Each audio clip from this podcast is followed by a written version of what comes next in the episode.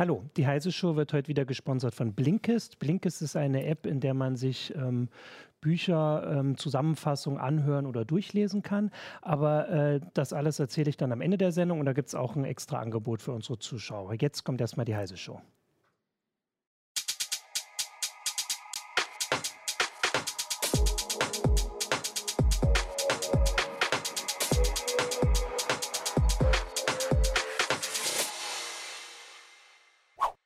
Hallo, Achso, jetzt kommt Volker. Hallo, willkommen im neuen Jahr 2020 zur, äh, zur Heise Show wieder. Äh, und zwar möchten wir heute ein bisschen über die CES sprechen. Und da haben wir zugeschaltet aus Berlin, nicht aus Las Vegas, Volker Brigleb, äh, der das alles mit im Blick hat. Und mit mir hier sitzt äh, Jürgen Kuri aus dem Newsroom von Heise Online. Und ich Hallo. bin Martin Holland aus dem Newsroom von Heise Online. Und jetzt habe ich das alles in der falschen Reihenfolge trotzdem irgendwie hingekriegt. Hallo Volker. Schönen Tag, ähm, hallo. Genau, erstmal als Erklärung, äh, wir haben natürlich eine ganze Menge Kollegen da in Las Vegas, die sich das ähm, äh, alles da zeigen lassen und angucken und auch sehr fleißig davon berichten. Sehr viele Artikel haben wir schon auf Heise Online. Aber die haben jetzt hoffentlich alle die äh, verdiente Nachtruhe. Da ist es nämlich jetzt um drei. Äh, und deswegen machen wir das mal mit, den, mit dem Kollegen, der das hier alles so quasi beaufsichtigt, ähm, weil sonst könnte ich könnte mir nicht vorstellen, wie die Kollegen, die würden dann immer so aufs Display kippen da irgendwo in, Skype. Äh, genau, und deswegen machen wir das hier äh, und Genau, und deswegen ähm, fange ich jetzt an. Und zwar genau geht es äh, um die, also die CES ist ja immer so der Jahresanfang und da kann man immer so ein bisschen sich angucken, was so das Jahr bringt. Ähm, genau. Oder auch nicht. oder auch nicht. Also, oder was, ich würde mal sagen, was die Anbieter uns gern bringen wollen. Und da muss man so ein bisschen drauf gucken. Ähm, was da überhaupt sinnvoll ist. Jetzt kann man aber auch erstmal sagen, Volker hat auch schon so ein bisschen drauf geguckt. Also hast du schon was, wo du sagst, das ist irgendwo so der Fokus oder das ist so das, was äh, irgendwie so im, im Zentrum steht, was du irgendwie mitkriegst oder was uns so ein bisschen auffällt? Weil eigentlich geht es ja um Unterhaltungselektronik. Also ich meine, angefangen ja. hat das wahrscheinlich mit irgendwie Radios und wahrscheinlich dann irgendwann Computern, aber jetzt stehen ja irgendwie Autos im Fokus, oder? Hast du vorhin schon im Vorgespräch gleich gesagt. Ja, also Autos ist eines der größten Themen inzwischen ähm, auf der CES. Aber du hast recht, das ist in erster Linie immer noch nur eine Messe der Unterhaltungselektronik. Aber wenn ich jetzt mal so zurückdenke, würde ich sagen, dass der, der letzte große Schritt, den wir wirklich in der, in der Unterhaltungselektronik gesehen haben, zum Beispiel bei den Fernsehern, war der von der Bildröhre zum Flachbildfernseher. Und das ist ja auch schon eine Weile her. Ja. Und ähm, da entwickelt sich das eigentlich immer nur noch so stückchenweise weiter. Wir haben jetzt gesehen, dass bei Fernsehern der Sprung von 4K auf 8K kommen wird. Ähm, da kann man sich natürlich auch trefflich drüber streiten, ob das jetzt unbedingt sinnvoll ist, sich einen Fernseher mit 33 Millionen Pixeln zu Hause hinzustellen. Ja, gut, das ähm, haben wir ähm, uns bei HD auch schon gefragt, ne? damals. Ja. Ja, natürlich. Also es ist ja immer wieder, dass das Schöne an diesen Messen ist ja auch immer zu sehen, dass bei aller Skepsis, die man dann, das, die Skepsis war bei 4K ja auch da, braucht man das. Jetzt habe ich hier einen stehen. Ja. Ähm, und mhm. finde es auch schon irgendwie gut. Aber jetzt sagen die Leute ja bei 4K zu 8K, das ist ja nochmal eine Vervierfachung der Pixel. Ähm, da kommt das Auge halt irgendwann auch nicht mehr mit. Und die Fernseher stehen jetzt auf der CES. Die kann man dann im Laufe des Jahres sicher auch irgendwann kaufen. Ähm, wer noch nicht so weit ist, sind die Zuspieler und die Kabel. Ja. Also ähm, alles, was wir zu Hause sonst so stehen haben, irgendwelche Streaming-Boxen oder Fernseh- äh, oder Blu-ray-Player oder sowas, die können doch mit 8K noch gar nicht umgehen und dann brauchen wir noch ein Kabel, was die 8K transportieren kann. Also ich würde, würde sogar sagen, die meisten, die, die, die äh, Zeugs zu Hause stehen haben, Streaming oder Zeug, äh, Boxen oder sonst was, die sind noch nicht mal auf 4K. Von daher ja. ist die Frage natürlich schon berechtigt, braucht man das? Aber die Frage, braucht man das, ist bei Unterhaltungselektronik immer so ein bisschen komisch, weil ja, braucht man so einen großen Fernseher? Nee, eigentlich braucht man ihn zum Leben nicht, aber es ist nett. Nee. Also ja. ich würde ja auch die Frage stellen, also was mir schon aufgefallen ist, ist, dass es jetzt, also es ist nicht das Einzige, womit die Fernsehersteller auf der CES irgendwie punkten wollen. Äh, also wir haben, äh, ich glaube, ein großes Ding war, dass äh, Samsung versucht, den Fernseher quasi vorzustellen, der überhaupt keinen Rand hat, also der einfach so, also wo nur das Bild da ist. Dann hat, glaube ich, auch für viel Aufsehen gesorgt, ein, ich glaube, es war auch Samsung, ein Fernseher, der, also der die Handyvideos schön zeigen kann. Das war so das, das Werbeding, also dass der sich halt in Hochkant-Modus drehen kann, damit man endlich dann auch, Hochkant genau endlich äh, endlich Hochkant Fernsehen äh, und das also zumindest ähm, die Chance besteht für, äh, also jetzt dort die Messebesucher, aber vor allem dann später, wenn die Leute, äh, die Geräte im Laden stehen, ähm, für die Leute, dass sie schon auch so ein bisschen mitentscheiden, ob also was ihnen das wichtig ist. Also ist es jetzt 8K oder wollen sie vielleicht eher so ein bisschen extravagante Sachen, die halt, äh, weiß ich nicht, dann irgendwie da so rumfahren, äh, also sich so drehen oder halt, dass er besonders aussieht ohne Rand. Naja, eigentlich das einzig Interessante bei den Fernsehern, das fand ich jetzt, das ist dann vielleicht eher so eine, so eine, so eine, so eine Innovation wie von der Bildröhre zu, zum Flachbildschirm, ist LG mit seinen aufrollbaren Fernsehern. Die zeigen sie jetzt jedes Mal auf der CES. Mhm. Man soll sie angeblich auch kaufen können. Und jetzt kommt einer, der mal an die Decke hängt, den man von oben runterrollt, wie früher so eine, so eine Leinwand. Oh. Äh, und, mhm. und so. Und das ist was, was ich dann schon wieder interessant finde, wo ich sage, ja, eigentlich brauche ich das tatsächlich, damit ich da ein bisschen mehr Platz habe oder äh, damit es im, im Zimmer anständiger aussieht, als wenn da ständig so ein, so ein schwarzes Ding rumsteht. Ähm, aber ja, es ist jetzt. Ja, das ist, das ist schon, also es geht schon recht in die, in die Ecke Science Fiction mhm. manchmal. Also wenn, wenn, wenn ich so zurückdenke, die Science Fiction Filme, mit denen ich aufgewachsen bin, das waren dann immer ähm, gab es überhaupt keine sowas wie Fernseher nicht mehr, sondern das war einfach nur noch so ein Bild an der Wand. Und da sind wir jetzt. Das ist mhm. natürlich schon toll. Genau, also das äh, hätte ich auch irgendwie so vom Gefühl, dass es irgendwie dieses, dieses Ziel ist, dass, äh, das haben wir auch immer schon mal mhm. äh, angesprochen, dass einfach alles ein Display ist und man kann das sich irgendwo hintun. Äh, und da sind wir noch nicht ganz, aber da kommt das jetzt hin mit irgendwie Faltbaren oder dann irgendwie Tapeten und sowas. Und dass das halt natürlich trotzdem in so ja, also in so Schritten passiert. Mhm. Natürlich, selbst wenn das jetzt irgendjemand hat, so ein Fernseher oder auch diesen Faltbaren da von LG, der wird jetzt erstmal richtig teuer sein, wenn er überhaupt rollbar. zu bezahlen ist. Rollbar, genau. Ähm, so, also das. Was mich, was ja. mich so ein bisschen wundert bei den Fernsehern ist, ähm, ja, wenn man jetzt sich überlegt, es, wird all, es geht alles immer mehr in die Richtung, dass eben das Display verschwindet, dass du das Display nicht mehr als Display wahrnimmst, sondern einfach dir nur noch die Bilder oder die Filme anguckst. Ich sehe aber nichts, dass da irgendwas an der, an der Bedienung am User-Interface tatsächlich Revolutionäres passiert. Jetzt sagen sie alle digitale Assistenten und ich steuere die mit Sprachbefehle. Ja, okay. Aber mich wundert immer, warum keiner mehr irgendwie versucht, eine anständige Gästensteuerung zu machen. Das finde ich fürs, für, die, für, die, für, für sowas Unterhaltungselektronik äh, eigentlich viel angebrachter als eine, eine, Sprachsteuerung. Aber da passiert irgendwie nichts. Google versucht es jetzt auf dem Smartphone mit, mit dem Radarchip, aber äh, eigentlich wäre es doch für solche Standgeräte viel, viel sinnvoller, so eine Gästensteuerung zu machen. Die ersten Versuche gab es ja von, von Samsung, glaube ich. Die scheiterten daran, dass die Rechenleistung von den Dingern viel zu gering war, um das anständig zu machen. Ähm, aber so jetzt müsste es doch eigentlich gehen, aber es versucht keiner. Das, das ist was, was mich wundert, dass irgendwie so über das User-Interface von den Dingern, die gerade bei den Smart TVs, Smart TVs doch grottenschlecht sind, mhm. äh, sich keiner Gedanken zu machen scheint. Ja, das ist vielleicht auch so ein bisschen so ein Branchenproblem, dass die, dass sie immer noch so ein bisschen den Fokus haben auf, auf ihre Geräte und dass die sich noch nicht so richtig als Softwarehersteller mhm. verstehen, weil ich meine, wenn man sich so einen neuen Fernseher kauft und packt ihn zu Hause aus, das Bild ist toll, alles klar, das Ding sieht gut aus und so funktioniert, aber die Software ist dann doch oft immer so ein bisschen eigenwillig, möchte ich mal sagen. das ist sehr, und, sehr viel ähm, formuliert. Ja, und äh, da haben die sicherlich noch ein bisschen Nachholbedarf, die Unternehmen.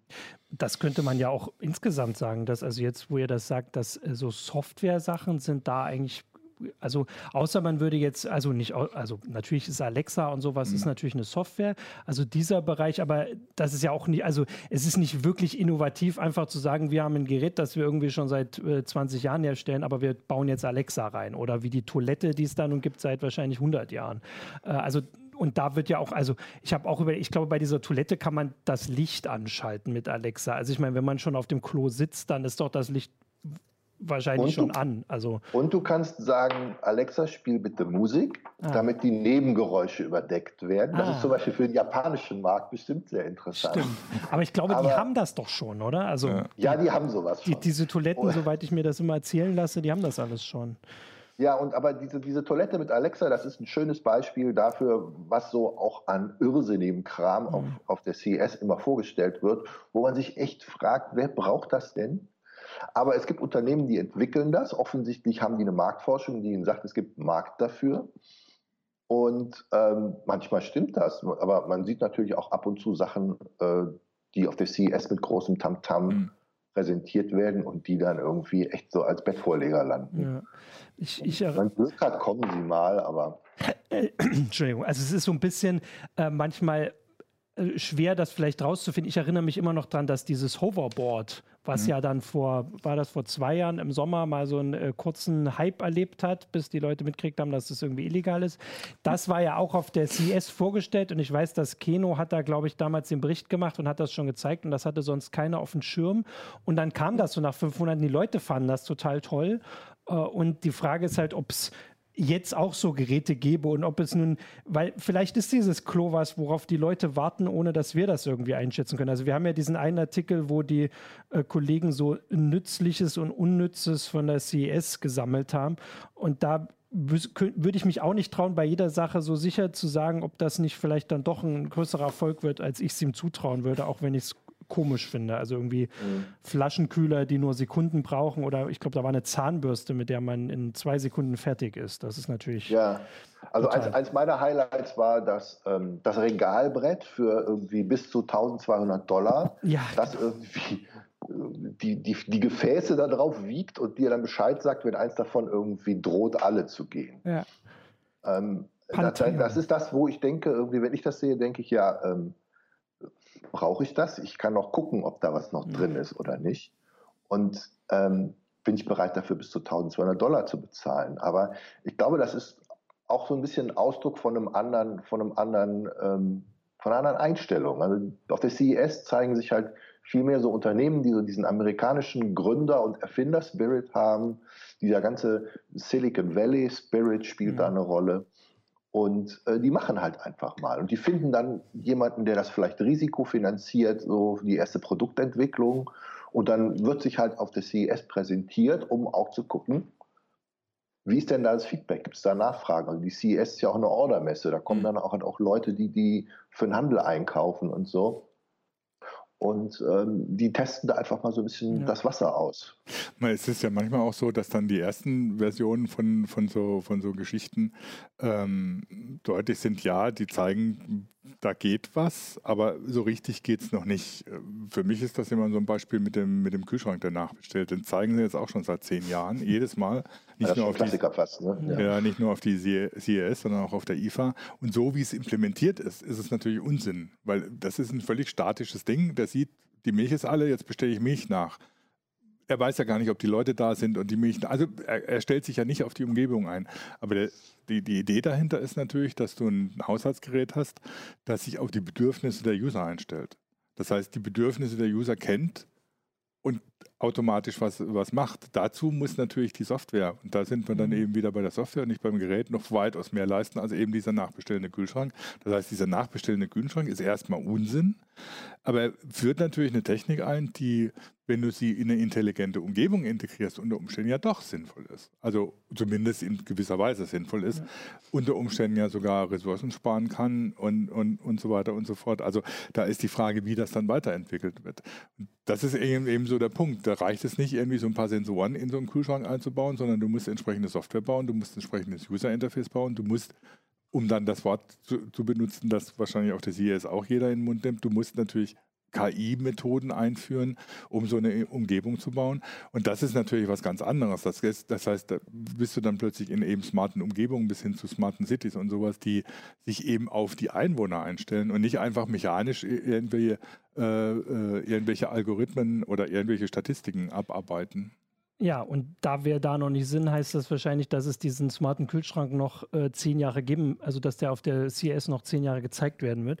Äh, eine Sache, die inzwischen, also du, wir haben ja damit angefangen, sind dann erstmal ein bisschen zu den äh, klassischen Sachen gegangen, aber die jetzt die CES so ein bisschen dominiert, äh, sind die Elektro, also die Autos haben wir gesagt, aber eigentlich sind es vor allem Elektroautos immer und das sind ja ganz oft so Konzepte und das muss man ja auch sagen, das ist nicht neu. Also, dass sie dominieren, ist vielleicht schon jetzt nochmal so eine Veränderung.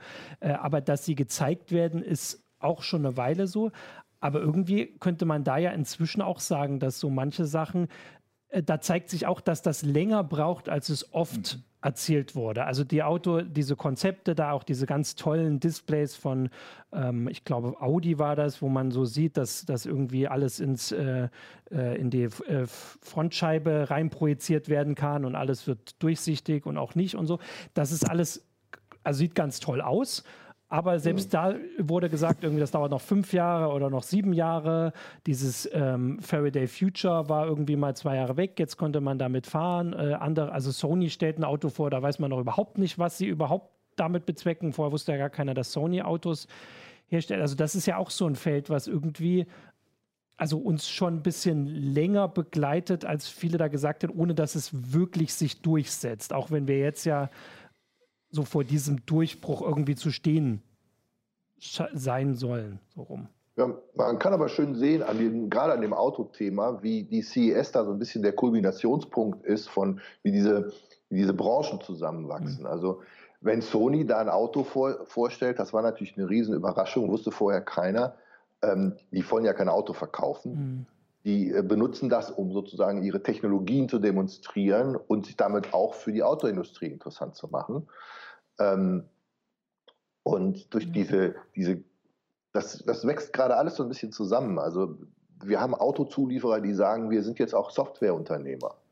Dann gibt es Kooperationen zwischen ähm, Autoherstellern und Softwareunternehmen, die dann wieder ähm, Software für In-Car Entertainment mhm. entwickeln sollen. Diese ganzen Technologien, die jetzt ins Auto kommen, mit den Displays statt einem Armaturenbrett und so, das sind alles Technologien, die von und für die Unterhaltungsindustrie mhm. entwickelt worden sind. Mhm. Und ähm, wenn man das so betrachtet, dann macht das auch wieder Sinn, dass die ganzen Autos da rumstehen. Und die Autoindustrie war relativ schlau, die hat ähm, relativ früh schon gesagt, wir, wir benutzen die CES, das ist so ein, so ein, so ein Frühjahrshype. Mhm. Das wird so unglaublich immer so mit, den, mit den Stichwörtern Technologie und Innovation aufgeladen. Da präsentieren wir uns ähm, und zeigen, dass wir mehr können als Blech zusammenschrauben, sondern dass wir auch Technologieunternehmen sind und Forschungsunternehmen sind. Und deswegen zeigen die da in, in, in erster Linie immer so ihre, ihre technologischen Gadgets, die sie dann so in die Autos einbauen wollen. Und natürlich das große Stichwort autonomes Fahren. Und da sind wir wieder bei deiner Ausgangsfrage, das dauert. Ja, noch ein paar also Jahre. War ja da das Beispiel, dass hat, äh, die Kollegen sind in einem Audi mitgefahren, der ähm, autonom rumfuhr, mhm. wobei er fuhr noch nicht mal autonom, sondern hat sich mit irgendwelchen QR-Codes äh, an QR-Codes orientiert, die teilweise wohl nicht sichtbar waren und deswegen hat er dann doch irgendwo eine Mauer gerammt. Ähm, und, von, und dann wurde natürlich danach gleich gesagt, das ist ja gar nicht, also da ist ja gar nicht alle Technik drin, die wir haben, aber es ist ja trotzdem, also eigentlich schon wieder so ein bisschen bezeichnend, dass es da eben es dauert halt länger als gesagt, selbst auf so einem Parkplatz da sich herumzufahren, der irgendwie abgesperrt ist. Ja, dauert es also wirklich länger? Also ich bin mir da nicht sicher. Also klar, ne, wenn, wenn, wenn du jetzt vor, vor fünf Jahren haben manche Leute gesagt, 2020 fahren überall autonome mhm. Autos rum, das war aber damals schon Unsinn. Ähm, aber wenn ich mir überlege, wie schnell die Entwicklung in diesem Bereich geht, nicht, dass du ein vollautonomes Auto hast, sondern wie viel mhm. Intelligenz inzwischen in den Autos eingebaut ist, dann denke ich mir schon, oh, pff, das geht dann doch wieder schneller, als die meisten Leute Leute sich denken oder, oder viele klassische Techniker oder Ingenieure, die bisher Autos gebaut haben, sich das wünschen.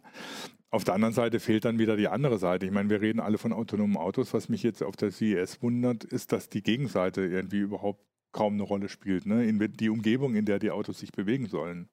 Also. Ähm, weil so ein autonomes Auto, das alleine vor sich so hinfährt, ja, wenn es alleine ist, dann funktioniert es. Aber das ist ja in einer bestimmten Umgebung, muss es sich bewähren. Und das spielt irgendwie so, zumindest in dem, was auf der CES zu sehen war, keine Rolle. Das heißt also, was weiß ich, intelligente Verkehrssysteme, muss man sozusagen. Das ist dann wieder wahrscheinlich eher was, was nicht mal mehr auf der IAA zu sehen ist, sondern auch wirklich auf Spezialkonferenzen unter den Entwicklern ausgehandelt wird. Also, ja, das ist so ein mhm. Thema, wo wirklich alles zusammenläuft. Ne? Also ja. Smart City ist halt eine unglaublich komplexe mhm. Infrastrukturaufrage.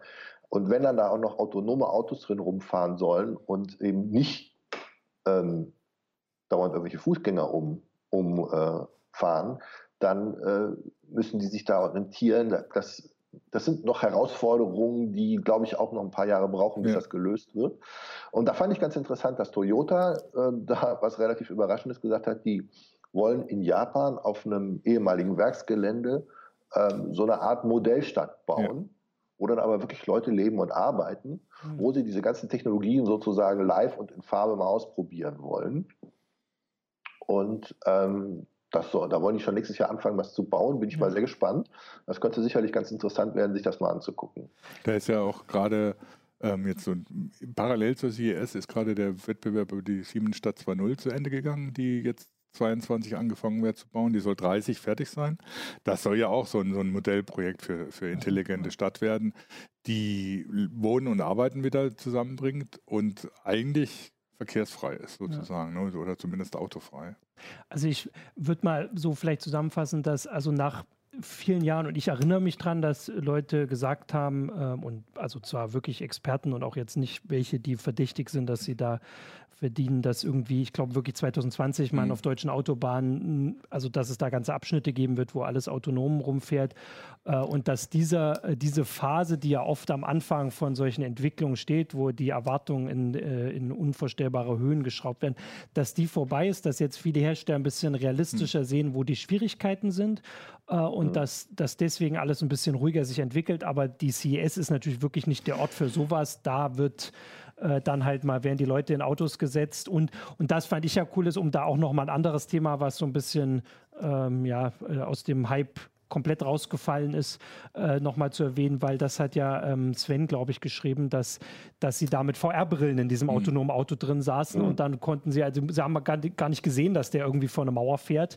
äh, oder dass sie halt, weiß ich nicht, dann irgendwie in Zukunft im Stau stehen, sondern in der, in der Brille hast du halt das Gefühl, dass du durch irgendwelche Wälder gleitest, äh, die ganz wundervoll aussehen und das immer schön genau in der Geschwindigkeit, in der du dich bewegst. Und das wäre ja nun zumindest ähm, eine Möglichkeit, wie dann auch VR noch mal so ein bisschen, vielleicht doch noch mal äh, äh, so einen Anschub bekommt, weil das wäre, also könnte ich mir vorstellen, das ist was, wenn man wirklich nicht in diesem Auto das auch nicht mehr sehen will, also fahren wollen. Wir wissen ja noch gar nicht, ob die Leute wirklich gar nicht fahren wollen, aber zumindest ist das so die, äh, die Vermutung auch hinter diesen autonomen ähm, Entwicklungen. Vielleicht wollen sie ja auch gar nicht sehen, wo sie denn langfahren. Das kommt ja mal drauf an, wo man unterwegs ist. Vielleicht ist. ganz gut. Also wenn man sich mit Leuten aus der Autoindustrie unterhält, dann sagen die, ja, also autonome Personenbeförderung für den Individualverkehr, das dauert noch ein paar Jahre. Ja. Ist die Frage, ob es überhaupt sinnvoll ist. Ja, was schneller gehen wird, sind so Sachen wie ähm, autonome Nutzfahrzeuge, also mhm. LKWs, die zum Beispiel auf abgeschlossenen Ge mhm. Geländen wie einem großen Hafen oder so mhm. schon autonom ihre Sachen bewegen können, also Container bewegen können mhm. und so. Ähm, da ist die Forschung auch schon relativ weit und die, die, die äh, Zulieferer haben Technik, die sie dafür anbieten können. Äh, und dann so kleine Sachen, die ja auch schon in Deutschland zum Teil rumfahren, sind diese kleinen, diese kleinen People Mover, nennt das die mhm. Industrie. Mhm. Äh, diese Minibüsschen, wo die dann auf einer festgelegten Route irgendwie durch die Gegend fahren. Da gibt es ja schon etliche Modellversuche auch in Deutschland. Und, aber bis die, bis die wirklich im normalen Verkehr teilnehmen können, solche Sachen, da müssen noch echt viele Fragen gelöst werden. Also ähm, bei ZF haben sie mir gesagt, äh, so, so ganz einfache Sachen.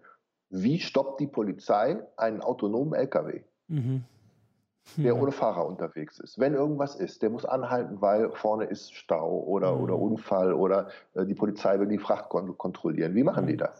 Da muss eine Lösung für. Und also Sachen, also diese ganzen Dinge, an die man jetzt beim autonomen Fahren zuerst mal nicht so denkt. Ja. Wobei, wobei ich glaube, diese Vorstellung, die manchmal kursiert, dass dann irgendwie einfach in den Städten nur noch autonome Autos rumfahren statt normaler Autos, die ist, glaube ich, absurd. Also das wird so nicht passieren, sondern das autonome Fahren wird meiner Ansicht nach eine Technik sein, die für Überlandverkehr ist, weil im, im Prinzip auf der Autobahn könnten wir das schon machen. Mhm. Technisch wäre es möglich, das auf ja. der Autobahn schon zu machen, ja. weil das eine definierte Umgebung ist, ohne Fußgänger ja. und so.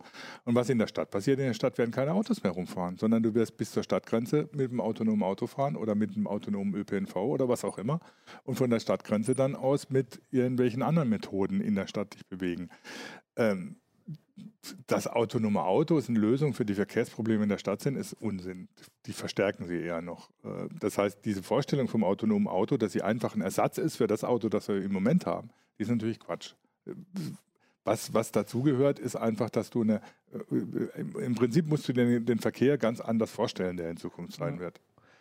Ja, aber das sind, äh, das sind ja so Aspekte, die auch auf so einer Messe wie der CES nicht groß vorkommen, habe ich jetzt das Gefühl, also zumindest habe ich das nicht mitgekriegt. Also da wird einfach gezeigt, was wir können. Wir haben das ja gerade gesagt, vor allem ähm, auch noch ein bisschen weniger dieses autonome Fahren, auch wenn das da jetzt bei dieser Audi-Geschichte war, sondern eher einfach, wie sehen die Autos drin aus, mhm. was, äh, wie wird dem Fahrer angezeigt, was er alles zu sehen hat, also Navigationssystem und sowas, wie kann man die Musik ändern und so und wie kann man mit dem Auto reden.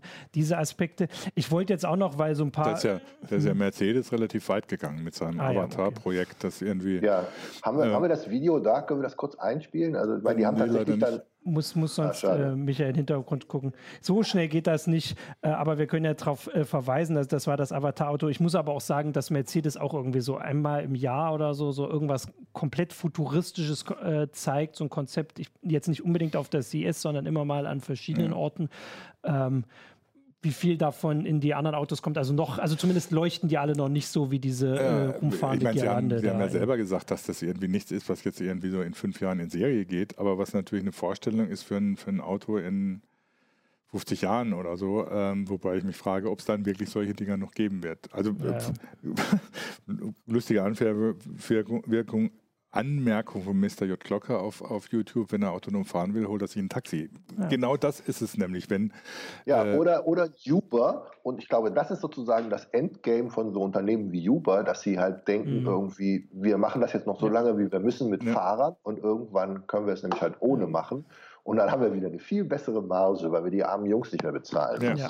Und die können dann auch alle mitfahren. Genau, also ich wollte jetzt, weil das war ein bisschen hier vorhin noch ein Gespräch, also ein Thema, das auch noch auf der CES ganz äh, fleißig beackert wurde und äh, auch von unserem Kollegen Florian Müßig waren ganz verschiedene äh, Notebook-Sachen. Äh, das fand ich auch ganz spannend, weil da hatte ich das Gefühl, da wird auch eine ganze Menge probiert und da wollen sich offensichtlich die Hersteller auch unterscheiden. Also nicht einfach nur irgendwie Geräte, wo in äh, sowas wie was hier bei uns auf dem Tisch steht, äh, möglichst viel Technik reingepackt wird, sondern wie kriegt man die hin, dass man dieses, diese Mischung aus Tablet und Notebook irgendwie ähm, ähm, möglichst ähm, schrankenfrei quasi zusammenbekommt und wie kann man die auseinandernehmen und sowas. Da gab es eine ganze Menge Sachen, die auch alle ähm, oder nicht alle, aber wo viele irgendwie ganz spannend wirkten, ähm, muss man da mal sehen, was dann äh, was davon kommt. Also natürlich gab es auch Geräte, wo es irgendwie darum ging, so richtig Desktop-Technik quasi in so ein Notebook zu bekommen. Aber es gab auch ein paar, die einfach irgendwie mit, also das fand ich ganz lustig, da waren ganz viele LEDs drauf, da konnte man dann selbst bestimmen, was sich da nun, äh, was da hier für ein Logo, die wir hier alle so überklebt haben, was da nun auftaucht.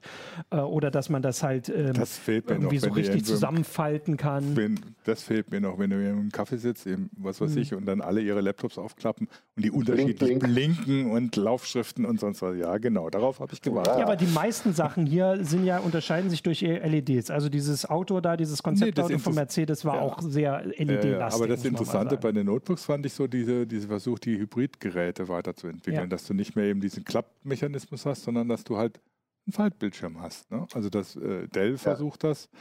Ähm, dieses Lenovo äh, Fold, X, X1 Fold heißt es, glaube ich, finde ich ein extrem interessantes Konzept. Mhm die da im Prinzip ja. von, von ihrem Yoga-Book so versuchen, äh, sich weiterzuentwickeln. Ähm, das ist dann was, wo ich sage, ja, okay, das ist, wo, wo man sieht, eine logische Konsequenz aus, einer, aus einem Ansatz, den es schon so relativ lange gibt, den, den man versucht jetzt irgendwie so umzusetzen und der irgendwie eine Geräte bringt oder so, die ich echt praktisch finden würde, wenn sie funktionieren. Und wenn sie ja, das ist so, das ist so klassische CES wieder. Ne? Also mhm. das ist so, auf der CES zeigen die ganzen Notebook-Hersteller und PC-Hersteller so ihr, ihr Jahresportfolio. Ja. Und ähm, das war schön zu sehen und ich finde auch, dass da interessante Konzepte bei sind. Bemerkenswert finde ich, dass in diesen Produkten, die die jetzt vorgestellt haben fürs, fürs Jahr, alle noch Intel-Prozessoren drin sind. So, mhm. Aber äh, auf der Prozessorseite der große Knaller auf der CES ja eigentlich dieser AMD Ryzen mhm. 4000 war ähm, dem Intel bisher ja noch nichts entgegenzusetzen ja. hat. Ja, aber das ist ja eine Geschichte, die wir jetzt auch schon seit äh, einer ganzen Weile verfolgen, dass Intel da irgendwie äh, einfach nicht hinterherkommt. Äh, und klar, also die. Ja. Aber die, diese AMD gegen, dass diese AMD gegen Intel-Geschichte nochmal wieder so zurückkippt, das finde ich irgendwie das ja, das war die Überraschung des letzten vergangenen Jahres eigentlich schon, ne? dass sie auch auf dem Desktop und beim Server irgendwie so richtig zulegen, äh, äh loslegen und Intel irgendwie so ein bisschen auf dem kalten Fuß erwischt erscheint. Und äh, wie gesagt, und es scheint sich fortzusetzen. Ja, also das, was du gerade gesagt hast mit den Notebooks, genau, also dass, äh, dass da jetzt dieser ähm, der Ryzen 4000 kommt, also dass das ähm, weitergeht. Ah, äh, genau, eine Sache, die da auch drunter fällt, war dieses Gerät jetzt, ich glaube Alienware war es, oder? Das mhm. war doch diese Spielekonsole, die wirklich aussieht wie eine äh, Switch-Kopie, einfach nur für Windows-Spiele, äh, dass sie damit durchkommen oder auch nicht, das also das warte ich nochmal ab, weil das war ja wirklich, also die Controller an der Seite schön so reinklacken und man gibt einen extra Controller für davor. Äh, auch wenn es eine coole Idee ist, das für Windows-Spiele zu machen, also ob Nintendo da äh, das so mitmachen lässt, das ähm, beobachte ich nochmal. Weiß ich nicht. Haben die sich da nicht vorher vielleicht irgendwie ein bisschen. Also ich gehe davon aus, aber es sieht so ähnlich aus. Oder? Also ja, also die sind groß genug, dass sie das auch alles hinkriegen könnten, aber Nintendo ist ja schon sehr drauf, ähm, also beharrt ja auf seinem äh, geistigen Eigentum. Ja. Und ich fand das, also nur das kurze Video, das ich gesehen habe, das sah alles so ähnlich aus.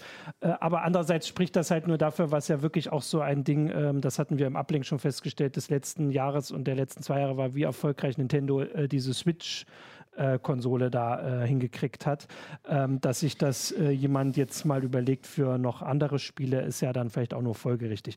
Ähm, was wir aber auch so ein bisschen noch besprechen wollten, war, all die Sachen, die wir angesprochen haben, zeigen ja, dass die CES total relevant ist. Also weiterhin relevant ist. Die ist auch inzwischen schon, das müsst ihr mir jetzt sagen, 30 Jahre alt. Also die gibt es schon eine ganze Weile. Ähm, ja, wobei sie also äh, vor zehn Jahren oder vor 15 Jahren war die eigentlich noch nicht so wichtig. Ich meine, früher gab es noch mal die Comdex, daran erinnert sich keiner mehr. Ne? Das heißt, die ganze IT-Branche hat sich eigentlich auf der Comdex äh, in, in Las Vegas versammelt und die CES war so, so das, das kleine Kind für oder kleine Schwester fürs bunte Zeug. Da hat die noch keine große Rolle ja. gespielt. Das hat sich erst in den letzten, ja, was soll man sagen, letzten zehn Jahren so entwickelt. Und das würde ja gerade zu der Sache passen, die ich auch in der Ankündigung geschrieben habe, dass so vor zehn Jahren war noch eine Messe, die wir hier um die Ecke hatten, richtig groß und äh, da sah so aus, als könnten die machen, was sie wollen, zumindest die Leute kommen, äh, die CeBIT. Und äh, die ist äh, Geschichte, die gibt es nicht mehr, während die CS ähm, total erfolgreich ist. Äh, und das war die Frage. Also erstmal wäre das, ich habe jetzt die Geschichte nicht ganz so ähm, mitverfolgt wie ihr, aber ob die CS überhaupt vergleichbar ist inhaltlich mit der CeBIT, was da so gezeigt wurde. Aber für mich wirkt es halt auch, dass dieses Konzept einer Messe, wo ähm, sich alle Hersteller treffen, das sah teilweise für mich auch so ein bisschen überholt aus, wo nicht nur Apple, also Apple hat das vorgemacht, dass die einfach, die sagen einfach selbst, wir zeigen das und alle gucken da bei uns zu. Wir müssen uns überhaupt nicht die Aufmerksamkeit mit irgendeinem Konkurrenten teilen. Und das machen ja immer mehr nach. Samsung macht das nach, immer mehr andere versuchen das. Ja, aber die sind trotzdem auf den großen Messen. Also im Unterschied zu Apple. Ich genau. meine, wenn jetzt jeder äh, das selber machen würde, dann hättest du irgendwann jeden Tag eine Messe, eine Firmenmesse und so. Und das ist auch kein tragfähiges Konzept. Vor allem trägt das ja auch nur, wenn überhaupt, für die großen Namen. Also das kann Google machen, das kann Apple machen, kann Samsung machen. Selbst Microsoft dürfte inzwischen schon ein bisschen Schwierigkeiten haben, damit äh, nicht auf so großen Messen aufzutauchen, vor allem, weil die ja inzwischen auch noch andere Zielgruppen haben. Mhm. Also wenn, sich, wenn, man sich vorstellt, dass das alle machen, dann wird es deutlich oder so, dass das funktioniert natürlich auch nicht. Und du hast natürlich solche, diese Messen sind natürlich nicht nur für die Besucher, sondern auch für die Hersteller, also die für die Aussteller, ein extrem gutes Mittel fürs Networking, äh, wo teilweise nicht nur Orders geschlossen werden wie auf der CES, sondern auch Zusammenarbeiten plötzlich äh, äh, in Frage kommen oder man sich mal anguckt, was die Konkurrenz so macht und sich natürlich die Leute im Hintergrund auch immer so ein bisschen unterhalten. Ähm, das ist schon noch was anderes, als wenn du eine Firmenmesse veranstaltest. aber das ist ja alles, das spricht ja alles dafür, dass es noch eine CeBIT geben ja. müsste.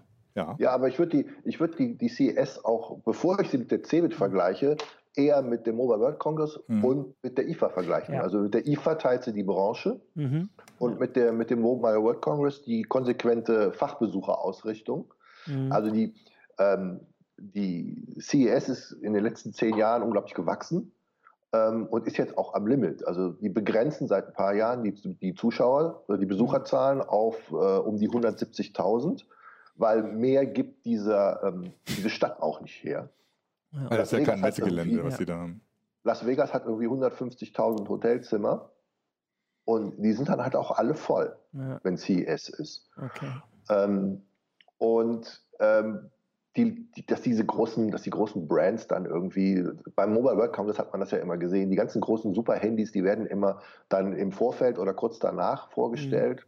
Mhm. Ähm, das haben die aber auch zum Teil gemacht, um darauf zu reagieren, dass sie die Messen eben so voll und so dicht und so mhm. boomend geworden sind, dass sie da so ein bisschen einfach nicht mehr genug Aufmerksamkeit bekommen haben für ihre Handys. Mhm. Also für andere interessante Sachen laufen. Und ähm, den Mobile World Congress, den kratzt das nicht, wenn Samsung sein Handy da nicht vorstellt, weil die sind trotzdem da. Das große Geschäft wird da ohnehin mit der Infrastruktur und mit, mit Software gemacht. Und natürlich ist für uns als, als Verbrauchermedium sind die Verbrauchergeräte immer die interessantesten. Aber das ist für, für so Messen ja auch immer nur ein Teil des Geschäfts. Mhm. Und bei der IFA ist es so, ich meine, klar, die, die haben ja auch als, als ja, Funkausstellung, um mhm. den ursprünglichen Namen mal äh, zu nennen, gestartet. Das heißt, da waren die, die, die Fernsehsender und Radiosender eigentlich die wichtigsten Aussteller. Ne? Das heißt, von der IFA wo machte die ARD und ZDF immer große Shows. Und so, das spielt jetzt auch nicht mehr so eine Rolle. Ich meine, auf der IFA gibt es, ist immer mein Lieblingsbeispiel, eine ganze Halle nur mit Gasherden. Mhm. Äh, und natürlich gibt es intelligente Hausgeräte und, und so weiter. Es gibt Netzwerktechnik inzwischen und so. Ähm, das heißt, die IFA ist ja keine reine Unterhaltungselektronikmesse mehr. Genauso wie die CES das nicht mehr ist. Das, die haben das schon. Die haben schon ja, gesehen oder so, dass sie nur, wenn sie nur das machen, nur die Fernsehanstalten und die, und die entsprechenden Zuspielgeräte, dann haben sie auch kein langes Leben mehr. Und die David ist genau den umgekehrten Weg gegangen. Die hatten das alles, ja. Ich meine, wer erinnert sich, äh, wer etwas älter ist, erinnert sich an die Halle 9 ne? mit äh, Grafikkarten und Spiele. Das war nach einer Stunde bist du taub aus dieser Halle rausgekommen, weil da der, mhm. das Leben tobte sozusagen. Ne?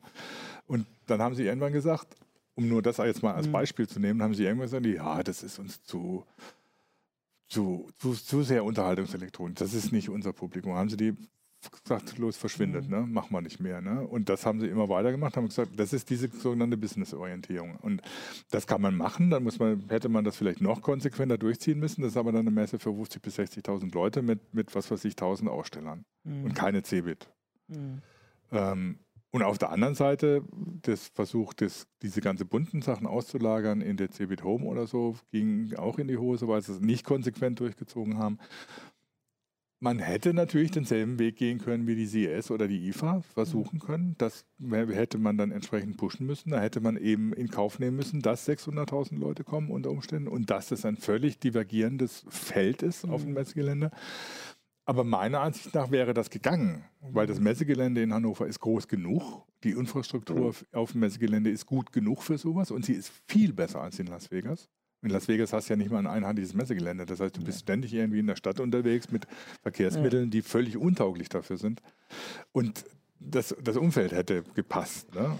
Äh, das Aber heißt, es ist trotzdem Las Vegas und nicht Hannover. Ja, ja, eben, ja. natürlich, klar. Ähm, Wobei der Versuch jetzt zum Beispiel bei, der, bei, der, bei, dem, bei dem einmaligen Versuch, die CeBIT irgendwie so neu aufzustellen, das in die Stadt zu tragen mit Veranstaltungen, mit Konzerten und sowas, das geht ja schon auch, wäre ja auch schon in so eine Richtung gegangen, dass du den Leuten auch so ein bisschen Vergnügen drumherum bietest. Ähm, jetzt ist Hannover nicht, der, nicht die Stadt mit dem, mit dem Ruf, das, das irgendwie so besonders gut zu können, obwohl der eigentlich falsch ist. Ähm, aber diesen Versuch wäre es eigentlich wert gewesen. Das wäre aber nichts gewesen oder so, wo man, wo man irgendwie sagt, also wir versuchen das mal ein, zwei Mal und dann mhm. klappt es, sondern das ist halt eine Entwicklung, die die CES auch über zehn Jahre gemacht hat. Also auf jeden Fall kann man zusammenfassen, das ist jetzt nicht einfach nur die andere Branche, sondern da haben also in Las Vegas die, ähm, die Verantwortlichen haben da eine ganze Menge richtig gemacht. Ähm, und nicht nur da, die, in der IFA, die funktioniert ja auch, haben wir gesagt, und der Mobile World Congress auch, dass sie also für unterschiedliche Zielgruppen, unterschiedliche Branchen zeigen, dass diese Messen, also dieses Konzept Messe, das ist dann, also es ist nicht veraltet, das äh, funktioniert weiterhin. Und dass es halt hier in Hannover äh, aufgegeben wurde, hat dann halt verschiedene andere Gründe und ist dadurch eigentlich noch, noch trauriger, wenn man eigentlich sagen muss, es ist nicht irgendwie ein äh, quasi eine Entwicklung, gegen die man sich nicht stemmen konnte, sondern dass halt irgendwie Fehler gemacht wurden. Weil das, was ich so mitkriege jetzt von der CS, ich finde das so beeindruckend, wie halt die Leute, also ich höre ja auch immer von verschiedenen anderen, die jetzt nicht hier bei der CT arbeiten, die mir dann sagen, hast du das gehört und das wurde da vorgestellt und das gibt's und ich denke dann immer, ja, das habe ich auch vor fünf Monaten hier schon berichtet und so. Aber jetzt äh, gibt diese, äh, diese Messe wird dafür genutzt, dass man das wirklich halt auch mal im Radio hört und im Fernsehen. Und das war aber bei der ja lange auch so. Ja. Ne? Also wir wissen es ja selber, was weiß ich, wie uns die, die, was weiß ich, die Fernsehsender hier die Bude eingerannt haben, dann weil sie einen Kommentar zu irgendwas haben wollten, was auf der CeBIT vorgestellt wurde. Ich meine, ja. es gab auch Bill Gates, der äh, seine neueste Mindestversion auf der CeBIT präsentiert hat. Also es ist nicht so, dass die CeBIT nicht solche Ansätze gehabt hätte, auf die sie hätte aufbauen können. Ja. Na gut, ja, aber. Du hast es angesprochen. Also ja. sowohl die, die CES als auch die IFA haben halt gesagt, wir, wir öffnen uns für andere Bereiche. Mhm. Also auf der CES gibt es eine ganze Halle nur mit kleinen Startups. Die haben dann immer so einen Meter Tische und da sind irgendwie hunderte von Startups in einer riesen Halle und das ist irre, wenn du da durchgehst, was, da, was die Leute für Ideen haben. Mhm. Und ähm, sowas haben die da komplett ähm, mit offenen Armen empfangen. Ja. Und, und, solche Sachen. Und, oder die IFA hat gesagt, gut, wir machen jetzt halt auch weiße Ware, weil das war vielleicht auch ein Smart Move, weil weiße Ware vernetzt und so. Das, ist, das wird ein Thema, haben sie früh gemerkt. Da sind einfach dann an bestimmten Punkten die richtigen Entscheidungen getroffen worden. Während die, die CeBIT hatte ich immer den Eindruck, nicht so genau weiß, was sie eigentlich will mhm. und immer Hü und Hot und hin und her und wieder zurückgesprungen. Ähm, und am Ende dann aber gedacht hat, sie muss sich irgendwie abschotten, ihren, mhm ihren Businessbereich abschotten und vielleicht hat sie dazu sehr auf den Bitkom ja. gehört am Anfang. Weiß ich ich wollte es nicht sagen, aber äh, du aber, hast recht.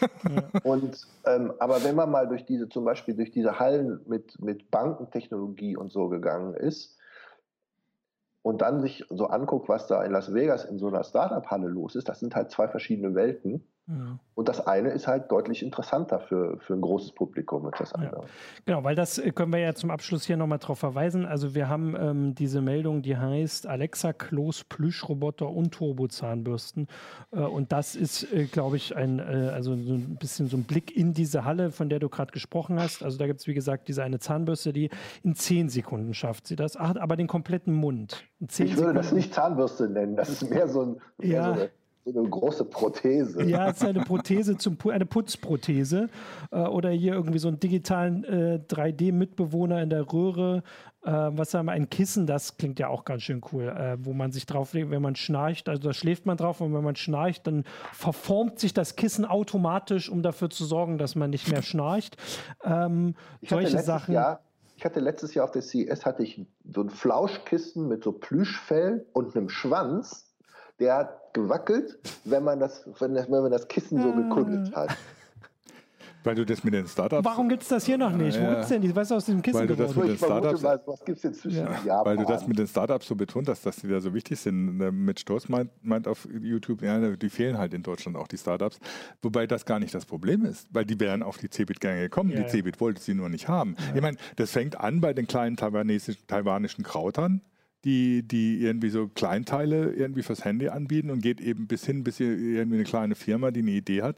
Die Cebit hatte nie die Strukturen oder auch die Möglichkeiten von, für, für Aussteller, solche kleinen Firmen da zu präsentieren. Und das ja. hat ihnen gefehlt. Das haben sie dann mit diesem Start-up-Bereich versucht irgendwie zu machen, aber das war dann wieder ein ganz komisch aufwendig bürokratisches Ding, was irgendwie mit einer eigenen Firma und, und externen äh, Dienstleistern und so gemacht wurde einfach den Leuten zu sagen oder so, ey, wenn ihr eine geile Idee habt oder wenn ihr ein Produkt habt, das für unsere Leute relevant sein könnte, dann kommt einfach vorbei. Wenn ihr so einen kleinen Dings haben wollt oder so, dann macht mir das euch günstig her. Das haben, da haben sie die Leute eher rausgeschmissen. Das ja. gab es ja auch solche Hallen. Genau. Aber wie gesagt, in Las Vegas gibt es die. Sind sie willkommen, kann man sich bei uns durchlesen. Es wird sicher auch noch so ein paar, ähm, also vor allem die kurioseren Sachen kommen ja erfahrungsgemäß auch immer erstmal so ein bisschen später. Äh, also eigentlich gar nicht mal kurios, aber ich wollte auch noch gucken, also dass die meist kommentierte Meldung zur CS war ja diese äh, Geschichte von dem Unternehmen, das ähm, pflanzliches Schweinefleisch hergestellt hat. Also das hat die Leute am meisten äh, zu Kommentaren angeregt. Schweinehack, nicht. Schweinehack, Entschuldigung, Das ist Schweinehack. Also so Korrekterweise Schweinefleisch-Imitat aus pflanzlichen So rum, genau. Äh, Das war, habt ihr natürlich recht, das war wahrscheinlich für einen äh, nicht unerheblichen Teil der Kommentare verantwortlich, wie wir unser Forum Was kennen. hat das jetzt mit IT zu tun? Was hat das mit IT zu tun? Oder, oder und die Frage, was ist ist, es nun. Schweinehack oder ist es Nein, kein das war Schweinehack? Der Kommentar, das ist doch Betrug. Das Und auf ja Platz kein zwei war, habe ich auch noch nachgeguckt, war die smarte Zahnbürste. Die ist ja nicht neu, also eine neue smarte Zahnbürste. Äh, Und dann kamen aber so die Elektroautos. äh, Und da sieht man eben auch, dass diese, diese Vielfalt durchaus auch bei ähm, unseren Lesern für Interesse sorgt. Und das äh, spricht eben dafür. Genau, und damit würde ich sagen, außer Volker hat noch was, was er noch äh, von der äh, CS, äh, habe ich noch was übersehen, wo du sagst, Ich wollte noch zum Abschluss sagen, diese, diese Schweinefleischgeschichte Ja. kann man halt, daran kann man schön sehen, wie weit die CES Ja. inzwischen Hm. diesen Innovationsbegriff Ja. fasst, den sie da präsentieren möchte. Das hat halt nichts mehr mit Elektronik zu Ja. tun. Aber sie halten es für ein hochinnovatives Produkt, deswegen hat es einen Platz auf der CES und hat er ja auch riesige Aufmerksamkeit Ja. bekommen. Ja, und überraschenderweise, ich weiß nicht, wie das jetzt bei den US-Branchenverbänden ist, beschwert sich da niemand, dass das nicht auf die Messe passt, weil man ja anderes Publikum ansprechen will, wie es bei der CeBIT immer der Fall war. Sondern die sagen, ja, okay, das gehört zur CES, äh, ist jetzt nicht, spricht vielleicht nicht unser Publikum an, aber wir finden unser Publikum trotzdem. Das war ja auch immer so eine, so eine Geschichte, die die CeBIT ins Weltfeld oder der Bitkom ins Feld geführt hat, dass dann ähm, die Leute, die da Geschäfte machen wollen, wegbleiben, weil es Schweinefleisch zu sehen gibt.